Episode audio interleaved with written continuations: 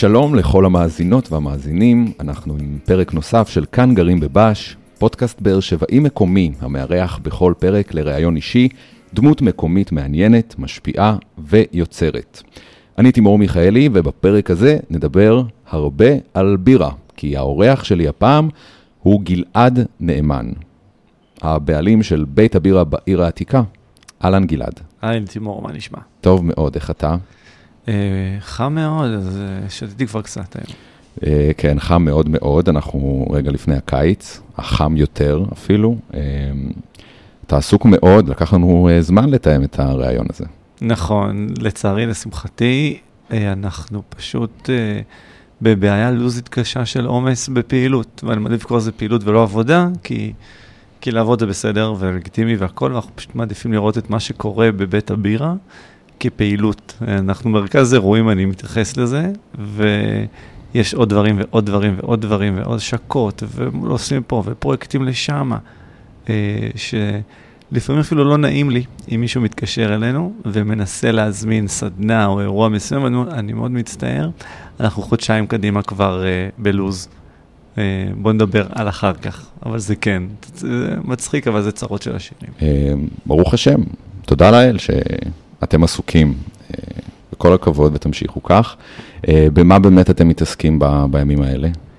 אה, וואו, מלא דברים. כי במקביל, כל כך הרבה דברים קרו.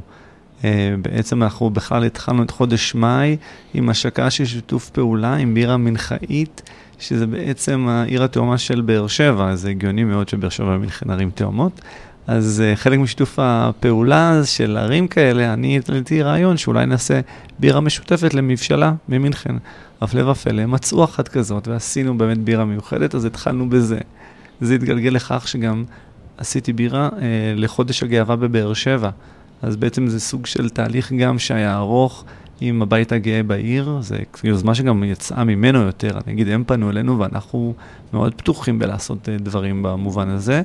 אז uh, הכנו והרכבנו ורקחנו בירה, שמצד אחד היא תהיה קיצית, בירת חיטה כיפית, אבל בקטע מאוד מקומי, אז במקום שהבלגים מטבלים את הבירה בקליפת הפוז וזירי כוסברה, אנחנו טיבלנו את זה בסברס ולימונית. שזה יהיה מדברי, משהו משלנו. ועל כל הדברים האלה גם התחלנו לייבא בירה מחו"ל עכשיו. וזה גם קרה בחודשים האלה, והכל מתרחש כשמולנו בכלל זה כל פעילויות הקיץ. כי כן אמרת, ובסוף בציבור הישראלי זה מאוד קשור, קיץ ובירה הולך מאוד ביחד, אז זה בעצם גם בעצימות של פסטיבל כזה או אחר, כל חודש אנחנו מרימים, אה, אז טפו טפו טפו, אה, יש מה לעשות. אה, קודם כל אני מוחה על זה שאין כאן בירה. רציתי לטעום מהבירה של מינכן ומהבירה של חודש הגאווה. אז אני מבקש בפעם הבאה להביא אה, טעימות.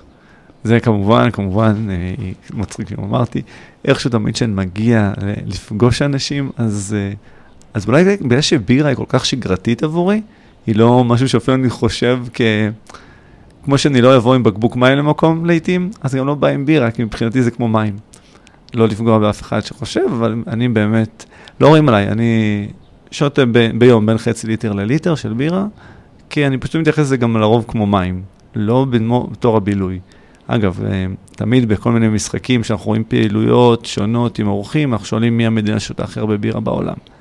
אז uh, זורקים לנו ארה"ב, גרמניה, אנגליה, ובסוף התשובה היא פראג, צ'כיה, אה, רפובליקה הצ'כית, הם שותים כבר בסטטיסטיקות, זה זז בין 170 ל-180 ליטר לאדם בשנה, ממוצע. זה אומר חצי ליטר ביום לאדם. וצריך להגיד על הכל זה, אין מה להסתכל עליהם בעין צרה כזו או אחרת. את מרבית הבירה הם שותים בכלל בצהריים, לא בערב. אצלם בירה היא באמת לא בילוי, היא פשוט המשקה שאני שותה כשאני אוכל. והבירה לא רעה. היא לא רעה, היא פשוט ממלאת תפקיד באירופה, בעיקר בגלל ההיסטוריה שלה, כמוצר צריכה בסיסי. בתקפה של ימי הביניים, שבעצם מהנהר מזוהמים, והבארות, לך תדע מה אתה שואב. בירה זה משקה שאני הרתחתי אותו, אחרי זה היה גם תסיסה קלה. בירה של פעם, אגב, היא לא חמישה ושישה אחוזים כמו של היום, זה נע בין שניים לשלושה אחוזים, משמע גם באמת ההשפעה היא לא יותר מדי על הגוף. ושוב, אגב, גם האומות ששותות הרבה בירה, מעדיפות לצרוך בירה של 4-4.5 אחוזים. הם לא צורכים עכשיו, מה שאמרתי את הכמויות האלה, לבירות של 8 ו-9. זה לא המטרה, כי בירה היא לא בילוי עבורם, היא מוצר צריכה בסיסי. תכף נחזור לנושא של בירות ובית הבירה, אבל כשדיברנו לפני כן, ושאלתי אותך איך תרצה שאני אציג אותך, אז אמרת לי, הבעלים של בית הבירה, פסיק, מעצב תרבות. תפרט קצת. כי אני מתייחס לזה ככה. זאת אומרת, נכון, טייטל ומצחיק, אני ממלא טפסים, תפקיד, בעלים בית הבירה, וזה גם מבחינת מדינת ישראל אפשר לקרוא לזה, אבל בתכלס, תראה, אני אומר גם כל מי שמגיע אלינו לביקור, מבירה לא עושים כסף. בירה זה מוצר שאני מוכר, וזה מוצר עם יכולת ליצור בו. אני אפילו משחק עם המשחק מילים, זה באמת יצירה. עכשיו היצירה האמיתית זה לייצר תרבות. כי אני רוצה לייצר חוויה שבאמת בירה היא, היא בילוי, אבל היא יותר פנאי. ובירה מאפשרת בתוכה אה, לעשות הרבה דברים מעבר, רק למשקה שאני שותה אותו. ובעצם אני שותה אותו לא בגלל רכיב האלכוהול שבו. אני שותה אותו ואהנה ממנו בגלל הטעמים שבו, אה, בגלל התהליך שבו, או גם מעבר לזה, ערך מסוים שיש בו. Uh, בתוך כל מה שקרה, שהתחלתי לבשל בירה, נראה לי פעם ראשונה ב-2009 ועד היום, אז הקמנו, הקמתי מותג בירה שנקרא חלוץ חדש, שזה מה שמלווה את בית הבירה. Uh, בית הבירה זה בעצם המקום, הבייס שלו, שממנו הוא יוצא, ודרך uh, אפליקציית דירוגים של בירות, יצא לפני כשנה, שחלוץ חדש זה הממשלה המדורגת מקום ראשון בישראל. הקהל אהב. זה לשמחתי מעבר לרספקט וכבוד, במובן הפיננסי זה כן גרם למחרת להרבה הזמנות מרחבי הארץ לאוהבי האפליקציה והעוקבים שלה. וכשזה קרה, אז אמרתי לעצמי, טוב, רגע, אולי נחזור לזה שגם לא ציינו, הייתי מורה בעבר, ואתה לומד הרבה על מאסלו, הבסיס עכשיו קיים, צורכים את המוצר, בואו נעשה משהו טיפה יותר מיוחד. וכן אני מגיע מרקע מאוד חברתי לכל העשייה שאני מנסה לעשות. אה, אני רוצה שהבירה יהיה לה ערך מעבר לאותה משקה. זאת אומרת שיהיה לה משמעות, איך שגם ציינתי, למשל עם הבית הגאה, לא רק שעשינו בירה שיהיה לה מובן חברתי, שהיא כן פר פרויקט מסוים, נקרא גם גאוות המדבר, אלא גם בעצם הרכיבים שבה היו קשורים לוקאלית למאיפה שאנחנו נמצאים, ומעבר לזה, תהליך הכנת הבירה אני תמיד צוחק עם מי שעושה את הפרויקטים, הוא פרויקט. כי זה לא עכשיו, כאילו, בירה אפשר תוך ארבעה שבועות לשתות מוצר. אבל עכשיו אני רוצה להכין איתך בירה, אז אני יושב איתך, אנחנו תואמים דברים. אנחנו מנסים לדבר על איך היינו רוצים שזה יהיה. ואז מעלים דמיונות, ואני אומר, אוקיי, זה מעניין, בואו נעשה פיילוט. אני עושה בשביל פיילוט של זה, אנחנו נפגשים ותואמים אותו. תוך כדי, בואו נחשוב על איזה שם. מה היינו רוצים שיהיה על התווית? איזה מסר יצא מזה? ו, וזה הופך להיות כבר תרבות מבחינתי. Uh, אני לא מקדש עד את... כמה אתה מקושר לבירות האלה שבעצם אתם מייצרים בעצמכם? אתה מרגיש ממש את החיבור? זה ה baby, זה כאילו, זה, זה, זה baby לכל דבר. אני מצד אחד מאוד מחובר לכל דבר שאני מייצר, מצד שני אני גם יודע שאני צריך לעשות איזשהו אה, נתק, כי ייתכן שהכנת ילד, או מוצר, או מה שנקרא לזה, והגיע אדון בשם אלון, והוא לא אהב אותו. והוא יכול להיות גם בצורה פתוחה, יגיד, לא אהבתי את זה. אז אני גם מנסה אישית לא להיפגע אם מישהו, יש לו ביקורת כזו או אחרת, אני גם לרוב מנסה לשאול מה ואיך. וייתכן, אגב, שאין, כאילו, אני לא יכול לפגוע לטעם של כולם. אה, אני יכול גם, אגב, להכווין את הלקוח. אה, ייתכן שזה משהו שגם אתה לא תאהב, שצריך להגיד. אני שמח להגיד, היום אנחנו מציעים, לפחות מהחלוץ חדש, 11 בירות שונות. אז על פניו, אם מישהו יגיד לי, אני אוהב את הדבר הזה, אני אדע להתאים לו משהו מסוים. אבל גם ייתכן שככה או ככה אני לא אפגע לטעם, שאגב, לפעמים זה אומר חצי קריצה, חבל, הייתי רוצה להיות, ולפעמים זה אומר, טוב, אני לא יכול, זה, זה גם בסדר, זה, זה גבולות מסוימים. אה, למשל, הבירה המנחאית דווקא שכן עשיתי, אז היא סגנון בירה שלא עשיתי מעולם, כי צריך להגיד, הוא דווקא מה mass production, הוא קצת ממה שנגיד גולדסטאר, קרסברג, בירות לאגר, שבאמת, אם עד עכשיו יצרנו אה, 90 בירות, אף אחת מהן לא הייתה בירה בסגנון לאגר, ה-91 עם המנחאים הייתה בירת לאגר. ונגיד, זה דווקא הסגנון ששותים הכי הרבה בארץ, בירות לאגר, אבל לא עשינו, כי אמרנו, חלוץ חדש, זה בירות שונות, אנחנו לא נעשה. המנחאים עצמם לא ויתרו, הם רצו דווקא את הדבר הזה, בחרנו סגנון שהוא מאוד מתאים בעולם הלאגר לעונה הזאת של uh, הקיץ. הם ו... טעמו? כן, כן, כן. מדהים, הם מאוד נהנו, מאוד התלהבו. עשינו side by side את הגרסה המנחאית והגרסה הבאר שבעית. Uh, ו... ואז גם הלקוחות היו אומרים, וואו, מגניב שעשית את זה. אז אמרתי, אולי אז נעשה גם שנה הבאה, בקיץ, את הסיפור הזה. אה, אבל זה כן, זה יש קשר, יש קשר למוצר, גם אם הוא ילד טוב וגם אם הוא ילד לא טוב. גם אם הוא ילד שמקבל ציונים של 100 וגם אם הוא ילד שמקבל ציון של 60. יפה. אמ, מבחינת אה, מגדר, אנחנו עדיין רואים רוב של גברים ששותים וקונים, למרות שבשנים האחרונות אנחנו יכולים לראות לא מעט נשים. אתה בעצמך יכול להעיד שמגיעים לא מעט נשים גם ושותים ונהנים מתרבות הבירה. כן, לא עשיתי סטטיסטיקה עולמית, אבל בוא נגיד ממי שעוברים אצלנו, אני יכול להגיד, כשיהיה, כן, יש לנו רוב גברי שעדיין, כאילו, הוא זה שצורך את ה... זה לא רק המשקה, כמו הצורת מפגש, אני אגיד, לפחות זה מה שאנחנו רואים אצלנו. אני גם חושב, שוב, זה קשור לדעות ולתפיסות, ולעיתים אפילו מושרש עוד לבנות שגדלות, שהן לא צריכות לשתות בירה, כי בנים שותים בירה, הן צריכות לשתות יין. אה, ולבנים, אתם שותים בירה, ואולי ה-high society ישתו יין ודברים כאלה. אבל אני כן שמח, לפעמים זה עושה לי ממש טוב להסתכל שאצלנו לאט לאט, ממה שאני כבר מכיר בתוך העולם הזה, יש כן יותר ויותר בנות שמגיעות, ומבחינתי זה גם שוברות את המוסכמות, תקרא לזה. אני בא לפה ואני שותה בירה, ואתה לא תגיד לי לשתות משהו אחר. אה, ובאמת, מתוך אהבה לעולם הזה, גם אנחנו מחזיקים את כל המגוונים, כדי שאני לא אדיר אף אחד על בסיס בירה שאני לא מחזיק. אולי אני לא מחזיק בירות שאני חושב שלא צריכות להיות כביטוי, אבל יהיה לי גם אה, בירות אה, מרירות, מתוקות, עם פירות, כלילות, גם עם אלכוהול גבוה וגם עם אלכוהול נמוך. כדי שלפחות אני לא אדיר אף אחד. אבל אני, אני אוהב את זה שכן, יותר ויותר, אז נשברות המחיצות, וזה באמת, אגב, גם יהיה קשור לאווירה שיש במקום. אנחנו מאוד מנסים שזה לא יהיה אווירת פיק-אפ אצלנו, המוזיקה מאוד נעימה, מאוד עדינה, אין מסכים. אנחנו בגדול מייצרים, איך שאני אומר, מייצר תרבות, מעצב תרבות, שזה יהיה מקום מפגש הפסיליטי שלנו.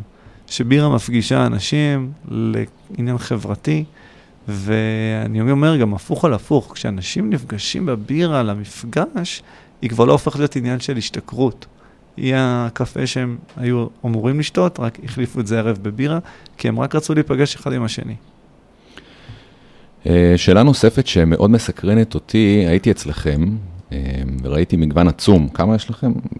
בערך עשרות, מאות? מאות. מאות. 300 אה, בירות שונות מארץ ומהעולם. מדהים. אה, וראיתי בירות בטווח מחירים מאוד גדול ושונה. אז אני סקרן לדעת מה משפיע על המחיר של הבירה, במיוחד הבירות היקרות למשל. למה הן כל כך יקרות? אז uh, במובן הכי רדוד נתחיל מזה, חומרי גלם מיוחדים. כי מבחינתי על זה אין להתווכח עם יצרן. אם הוא הביא קריסטלים, לא יודע, אבל. תבלינים ודברים מאוד יוקרתיים, וזה העלה את ערך המוצר, אז זה הב... הבסיס. וכן, יש לך את האלה שעשו את הבירה עם הפולי קפה היקרים ביותר בעולם, עם החיות שזה עבר במערכת עיכול שלהם. אז נכון, הבירה תהיה יקרה. עכשיו, יש לך עוד דברים בדרך. יש uh, את כל ההתייחסות לעולם שהוא הוצאות מוגבלות. יש משהו שאנחנו עדיין לא חווים בארץ, לפחות אה, בתודעה, אבל כן בתמחור. באירופה כבר בירה הולכת למקום של יין וויסקי. זאת אומרת, יש לך ספיישל אדישנים, ויש לך מיושנות בחביות, ברל אייג', ויש לך כל מיני הוצאות מוגבלות בכמות, או בירות להתיישן, שזה גם אגב משהו שמאוד כבר מתפתח בחו"ל כמרקטינג. זאת אומרת, בירה, הערך של סגנונות מסוימים יעלה כמוצר, אם עכשיו יש לי אדישנים מ-2018 ו-19 ודברים כאלה וכאלה, ולכן המחיר מתחיל להיות כבר אה, דיפרנציאלי, הוא משתנה כבר וגדל, וזה גם עוד משפיע על העלות בלי קשר למוצר עצמו. ושורה אחרונה זה היבוא לישראל, שהוא מוסיף לא מעט כסף. אז יש לך כבר שלושה פרמטרים, אחד הגיוני, אני אגיד, הוא העלות מוצר, השני זה בעצם התודעה שלו, הערך הנלווה, והשלישי זאת מדינת ישראל שלנו. אמ, אוקיי, נשמע הגיוני, סך הכל. אמ, הבית שלך היום הוא כאן, בבאר שבע, אה, וגם העסק, אה, בית הבירה, אבל אתה במקור בכלל מהמרכז, מהוד השרון. אמ, בוא, בוא נדבר קצת על הילדות, על איפה גדלת. בכיף. אז באמת נולדתי להוד השרון, אבל זה עד גיל ארבע, ובארבע היה פשוט לחצות את הכביש לעיר כפר סבא ליד. אה, שם היה רוב הנעורים ומלא דברים. בעיקר אוהב לעשות מלא. אה, קצת אה, בקטע צרכני אולי לעבור איזה נראה לי חוג כזה או אחר כל שנה, שנתיים. עד שמשהו נראה לי נפל לי האסימון בגיל 16.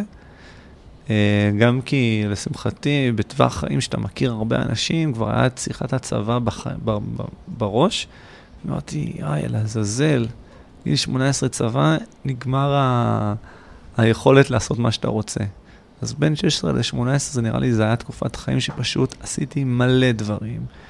באמת ברמת הלנסוע לכל מקום בארץ שאפשר, אה, להכיר כמה שיותר אנשים, ואז גם באמת להתנסות בקטע מאוד שלא היה כזה שגרל של אדם בוגר, לפחות תנועות נוער. כאילו בדרך כלל תנועות נוער זה משהו לפחות בחוויה שלי, הייתי עושה בכיתה ד', ה', ו', אבל אז כבר החיים ניטפו אותי. ואז אמרתי שהכרתי אנשים, וגם אחותי עשתה שנת שירות. אולי אני אחפש את עצמי, ובאמת בגיל 17-18 התברגתי כבר קצת תוכן העובד והלומד, ויצאתי איתם uh, לשנת שירות, uh, זה היה, ב, גרנו בטבריה, אני אישית הדרכתי בעין חרוד איחוד, uh, וחוויתי מה זה פתאום uh, לקבל לידיים uh, בני נוער, ולהתחיל להכווין אותם, ולתת להם עצות, ולהתחיל לדבר על דברים משמעותיים. אה, כי נראה לי גם מה שלפחות אני חוויתי בתקופה הזאת של התיכון, זה לא היה בוא נזרוק ונעשה, אלא דווקא בוא נחפש משמעות במה שעושים, וזה רציתי להתנסות בהרבה דברים. אה, וזה כבר הוביל אה, לעוד החלטות. כאילו, נגיד, התמיינתי לקורס טיס, עברתי את המיונים, אבל אמרתי, drop it, כאילו. וזה היה מאוד מוזר להסביר לאיזה בחור עם כמה דברים על הכתפיים, לא זוכר את הדרגות. שאומר לי, אבל אתה יכול לעשות את השנת שירות ואז להתגייס אלינו. אמרתי לו, כן, אבל אני בא לי לעשות משהו עם קצת יותר משמעות. הוא אמר, גם להטיס מטוס זה משמעות. אז צחקתי, כן, אבל אני התמיינתי למסוקי קרב, לא למטוסים. אה, ואמרתי לו, תודה רבה על ההערכה, אבל אני רוצה ללכת לשם, ואז משם זה היה כבר גיוס לגדוד 50 של הנחל, וזה בעצם ליווה אותי אה, שנה וחצי בטירונות מסלול שם. אה, כאשר אה, בין לעבור באזורים מיוחדים בארץ, תקופות, אני ממליץ, מי שאוהב לשמוע את סיפורי צבא שלי, יעקב אחרי הפרופיל האישי, הוא ציבורי, הוא מוזמן, אה, הביא אותי לעשות פרק משימה, שזה בעצם סוג של ברייק, הגרעין חוזר לעצמו מהשנת שירות. גרנו בשדרות, הדרכתי בקיבוץ מפלסים, נראה לי חוויתי פעם ראשונה פשוט קסאמים בכמויות, היה חוויה לא פשוטה. מאוד, אה, מאוד אה, חווייתית, זה היה 2006, אה, חוויות התחילו אז, ועל כל זה, איכשהו אחרי הצבא עוד התגלגלנו, אני והגרעין שלי, לקומונות בקיבוץ כיסופים ומגן. כאילו עוד היינו בשדרות, ואמרנו, יאללה, בואו נתקדם עוד יותר לפצמ"רים. כאילו, מי צריך קסאם עם כמה שניות, בוא... ועוד לא הייתה כיפת ברזל אז, ולא היה שום דבר וכלום. לא, לא, אתה... בוא נגיד, השלב הראשון שהבנתי שאני בפוסט-טראומה לכל חוויית הקסאמים, זה שהייתי בכלל, הייתי, עבדתי אז בתקופה בזכות היהודית עם uh, בני נוער uh, בסיכון, והגעתי לדימונה, לאיזשהו כנס משהו. וכמו אולי היום, וגם אז הייתי במלא פעילות וכל דבר, עשיתי מכל למקום, ואז אנחנו יושבים, ואז פתאום שומעים אזעקה. ואני לעזאזל שואל איפה המרחב המוגן, ואז הם אומרים לי, זה אה, יום הזיכרון היום, זאת ספירה. ואני קראתי, אוקיי. אני מבין שאני קצת יותר מדי כבר בזה, אה, כמה חודשים אחר כך כבר עברתי ממגן לבאר שבע, אה, וואלה, כמה שנים אחרי זה כבר הדברים הגיעו גם לבאר שבע אלינו. כן. ומתי טעמת בירה פעם ראשונה? מה, מה הזיכרון הראשון שלך אה, מבירה? טוב, לא יודע אם זה יהיה מכנה משותף לאנשים בישראל, אבל אני חושב כיתה A בבית ספר ברנר, אחר הצהריים, ליד העולם ספורט, מתחת לעץ. והיה מגעיל? היה מוזר, לא הבנתי מה המבוגרים מתלהבים מזה. אני, תראה, דווקא משפחה שכן צרכה, לא את אלכוהול כצרכה, אבל סבא היה עם כוס של וודקה בצהריים, היה יין בארוחות, אבל לא היה עכשיו חגיגות ודברים. ומה זה, בר? כאילו יין בשישי, יין בחג, לא עכשיו, כל ערב. אה, ובירה לא הבנתי. והמהפך היה, אני חושב, שבין כל העשייה שלי של גרעין וחינוך, יום אחד אח שלי מזמין אותי לבוא איתו לפסטיבל בירה. אז אני אומר, טוב, יאללה, פסטיבל, מה כבר? לא, לא, זה, זה משהו אחר. אני כבר אז גרתי בדרום, הוא עדיין גר במרכז, ומעברות, נראה לי קיבוץ, אני לא זוכר. היה עשה פסטיבל, באמת לפני כמה עשרות שנים, ו... ואז אני הגעתי. ואגב, לא היה שם גולדסטאר. זאת אומרת, אוקיי, אז מה שותים? ופתאום היה שם איזה עשרות בירות ביבוא, או מבשלות קטנות, וגם חלקם ביתיות היו. אמרתי, וואו, וואו, זה טעים, אוקיי, זה מעניין, זה טעים. ואז, ואז נהניתי דבר ראשון מלטעום בירה. ב- כאילו, מצחיק להגיד, גם אנשים מראים לנו לסעדה, אני אומר, אנחנו הולכים לטעום בירה, אולי חלק יחשבו שזה לשתות, ואני עדיין מתייחס לזה בתור לטעום. כי אם אני לפחות מחפש להרגיש טעמים, אה, איך הבירה אולי משתנה לי גם בפה, אז זה כבר חוויה קולינרית מבחינתי, זה לא צרכנית של שתייה. אה, ואז נפתח לי עולם, והתחלתי לחפש.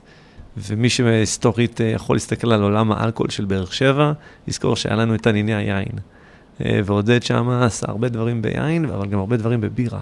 והוא היה נקודת אור כזאת, שאני והחברים שלי היינו נופלים עליו ימי שישי כאלה ולוקחים. והוא היה בשוק, הוא אומר, אף אחד לא קונה את הדברים האלה. וכאילו, רק בגללכם אני מביא את זה. זה, זה עשה כאילו משהו הדדי, הוא אפשר להתחבר אליי ולחברים שחיפשנו את הבירות המיוחדות, ואנחנו גם מצאנו את העסק המקומי, שאתה רוצה להיות משוייך אליו.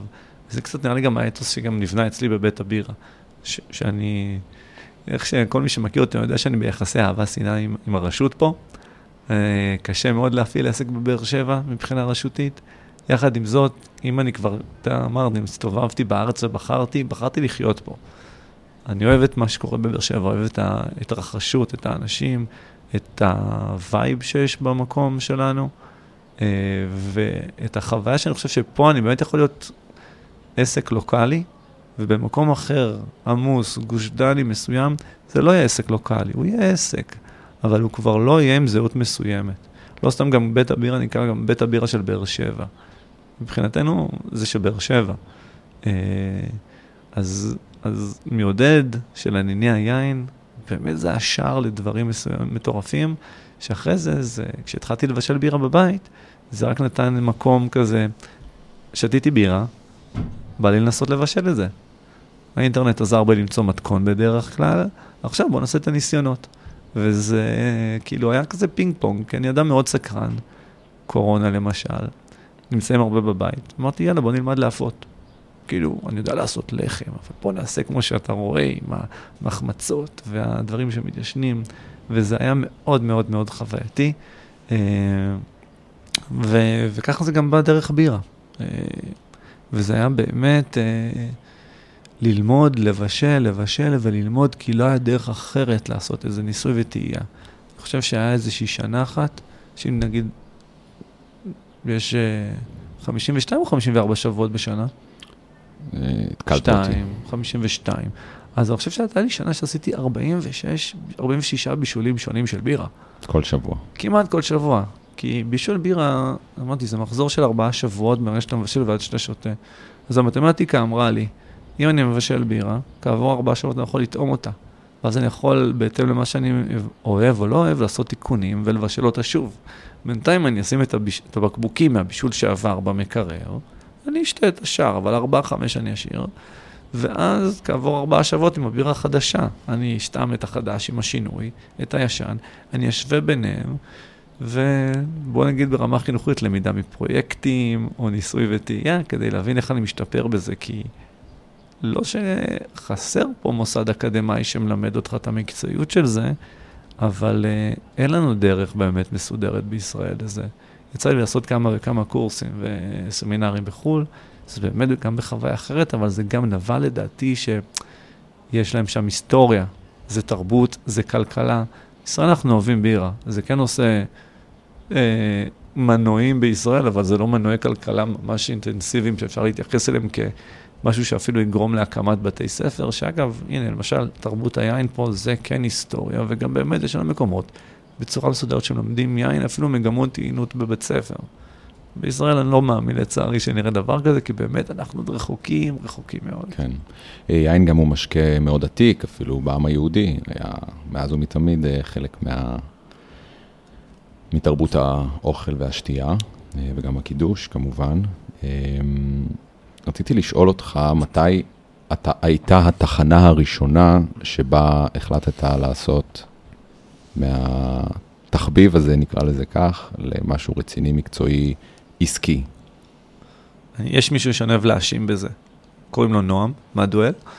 אה, אני הייתי מורה במקיף רבין שכונה י"א. אה, זה לא הבית ספר הראשון, את הסטאז' שלי עשיתי באמת בדימונה. אחרי שנה אמרתי למפקח, תשמע, אני רוצה להיות מורה, אבל הנסיעות יגמרו אותי. אה, במיוחד שהייתי בתחבורה ציבורית, זה לא... בוא תמצא לי משרה בבאר שבע, ואז הגעתי למקיף רבין, ואחרי שלוש-ארבע שנים, אה, שאלו אם מישהו רוצה, יכול ללוות מורה, מורים חדשים, אמרתי, יאללה, אני אלווה, אני עוד... ניוויתי מורה בשם נועם, אה, ובעצם, אה, תוך כדי עבודה, כמובן התחביב שלי כאילו היה קיים, חלק שיתפתי, חלק לא, ויום אחד, כשהגשתי בירה לתחרות באנגליה, קיבלתי מייל, זה קרה תוך כדי בית ספר, זכית מקום ראשון. אז אה, אני כזה, כזה, מצד אחד, אה, אולי, אומרים לי, תשמע, אתה לא נראה אדם שלפעמים מראה רגשות, או לרוב מראה רגשות, אתה לא אדם די מסודר. אה, אז אני אמרתי לנועם שישב לידי מחשב ליד, זה היה בהפסקה, תשמע, אני זכיתי באנגליה, מקום ראשון עכשיו. אז הוא אמר לי, וואלה? אומר לו, כן, הנה, תראה את המייל, you won, first place. אמר לי, אחי, זה, זה רציני כאילו. לא, כן, כאילו בישלתי בירה בבית ושלחתי אותה לאנגליה והיא זכתה במקום ראשון. ואני כאילו המשכתי עליי עם העבודה, כי השיעורים, היה הורים לדבר איתם, דברים כאלה. והוא באותו יום הקפיץ אותי בסוף היום אה, לדירה שלי, ואז הוא אמר לי, לפני שהוא מוריד אותי, אני לא חושב שאתה מבין. הוא אומר לו, מה זאת אומרת? אומר, אני מורה חדש, וסבבה, אני לא אפגע בעתיד ובהכל, אבל יש משהו שאתה די טוב פה. וכאילו, סבבה שאתה נהנה מלהיות מורה, אבל אני חושב גם אתה תהנה מלהתעסק בבירה. ואתה צריך לעשות עם זה משהו. אז, אה, אז באותו מובן, אני לא חושב שיאללה, ירדתי מהאוטו שלו ועשיתי את השינוי, אבל שם זה היה שמישהו אומר לך משהו, ולאט לאט זה מחלחל. ואחרי שזה נאמר, קורות uh, כל מיני פעולות בהמשך, וצמתים, ו- וזה נקודה שאני תמיד אה, צוחק בציניות להגיד, אוקיי, נועה מדואל אשם בזה, אבל uh, זה שפתאום אדם לידי היה מואר מהסיטואציה, אז לאט לאט זה חלחל אליי, ואני חושב שבנקודה הזאתי, דברים לאט לאט השתנו. ופתחת מקום קטן לפני. נכון, כן. נגיד, א', ב', זה התחיל בכלל מהדירה שלי. אה, באמת, בשיתוף פעולה לא מובן מאליו של הבת זוג שלי. התחלנו מה, מהדירה, אחרי שכבר בדירה זה גדל, אז עברנו באמת להיות באיזה חנות קטנה בשופליין, שזה בעצם הקניון ההיסטורי של העיר העתיקה. אבא שלי עוד אמר לי שהוא היה רואה שם סרטים בתור חייל. אה, ואחרי שלשמחתי המקום כן הפך להיות משהו שאוסף סביבו אנשים. אני אפילו הייתי בו פעם אחת. יכול להיות. לשם, מול המשטרה. נכון, נכון, נכון. כן. הוא פשוט אסף עוד ועוד ועוד אנשים, ואנשים גם אמרו, היה להם נעים, הם רצו לשבת ולשתות ול, ולהיפגש ולכל, וזה גם כבר שלב מסוים לא היה מתאים, אז עברנו בעצם אחרי שלוש שנים שמה לרחוב החלוץ, את הדירה עם מותג הבירה שלנו, חלוץ חדש, ואני חושב שגם המעבר זה היה כמה דברים מאוד מרגשים שזה עשה כדי להבין. אה, ראשית כל, בגלל שזה באמת אני חושב, 400-500 מטר מרחק בין השני המקומות, אז הרגיש לי מאוד מוזר להזמין הובלה. אז אמרתי בצורה מאוד חברתית, כן, יש דברים כבדים, מקררים, בר, זה אני אביא הובלה שתיקח. אבל בינינו יש פה כל מיני ארגזים, הרבה בקבוקים, דברים כאלה, שאפילו, אגב, אני לא רוצה על הובלה. אמרתי ללקוחות, ביום שישי הזה והזה, אני והעבדים נעשה את המעבר, נשמח שמי שיבוא עם רכב לעזור להעביר ארגזים יצטרף אלינו, אני אקצה בשביל זה שני ברזי בירה שיחכו לכם ביעד. אז בעצם שני עובדים היו במקום הקודם, אני ועובד נוסף היינו במקום החדש, ובאמת הגיעו קרוב לעשר מכוניות. ופשוט הם העבירו את הארגזים עבורנו ממקום למקום, ומצאנו את עצמנו כבר ב-12 בצהריים, עם כל הדברים במקום החדש. שותים בירה ועם הלקוחות ונהנים, ורק ממיינים מה הולך לאיזה חדר, ומשם מתחילים. מה שלא אמרתי, שכל האירוע הזה היה ארבעה חודשים לפני הקורונה. ואז התחלנו לעבוד במקום חדש, ובאמת כבר, אתה משנה מקום, משנה מזל גם, ומשנה אווירה, עוד אנשים נחשפו, ועוד אנשים הגיעו, ועוד רגליים דרכו במקום, וזה גדל, והיה חיבוק, אני חייב להגיד כן, באיזה קטע, אתם פה וזה מגניב, ואז התאריך שאני זוכר, 14 אה, למרץ, מדינת ישראל נכנסת לסגר, אה, ואז אני כזה אומר, מה לעזאזל קורה מחר?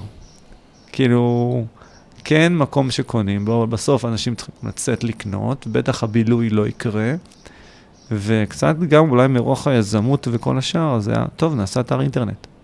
תוך 72 שעות עשינו אתר אינטרנט. אני, אשתי והילדים הלכנו לצלם את כל המוצרים בהתחלה, ו, ואז החיבוק המשיך. זאת אומרת, כל הלקוחות, המעגל חברים, הקהילה הזאת פשוט התחילו להזמין. ו, ואז גם כל מי שעוקב אחרי חלוץ חדש, כי זה כבר ברמה ארצית, גם כבר הזמינו. אתם עושים משלוחים? מצוין, אז נזמין מחוץ לעיר. והדבר הזה, ממקום של להוציא עובדים לחל"ת, אז כעבור חודש להגיד להם, עזבו, אני מחזיר אתכם, וכאילו, הכל מסודר, אנחנו, אני צריך אתכם. אה, וזה עזר להעביר, וזה הראה מה זה קהילה, וזה נתן גם תחושות שבאמת אפשר כבר לעשות דברים במשותף בעתיד. לכן גם אני שמח ואומר תמיד שגם עם הילדים החדשים, עם הבירות שנוצרות, הרבה זה גם פידבק מול מי שמגיע. זה כזה לשאול שאלות, לתת טעימות, לקבל ריג'קטים, אה, וזה, וזה הופך להיות איזה איבר שלם כזה. אנחנו רגע לפני uh, סיום, וככה רציתי לשאול um, אם יש uh, דברים שאתה אוהב לעשות שהם לאו דווקא לבשל בירה, או לעבוד בבית הבירה, דברים שהם הגילטי פלז'ר שלך. איך אני אגיד את זה? בעיקר אני אדם שאוהב ללמוד הרבה, וזה קשוח. אה, למשל, שנכנס לי הג'וק של, וואו, אולי נייבא בירה? אז אמרתי, טוב, בוא נלמד את זה. וזה היה חוויה ללמוד את זה. אבל ככה עם כל הדברים האלה, שמע הכי מוזר להגיד, הגילטי פלז'ר שלי, זה למצוא איכשהו זמן ולרוץ 10 קילומטר.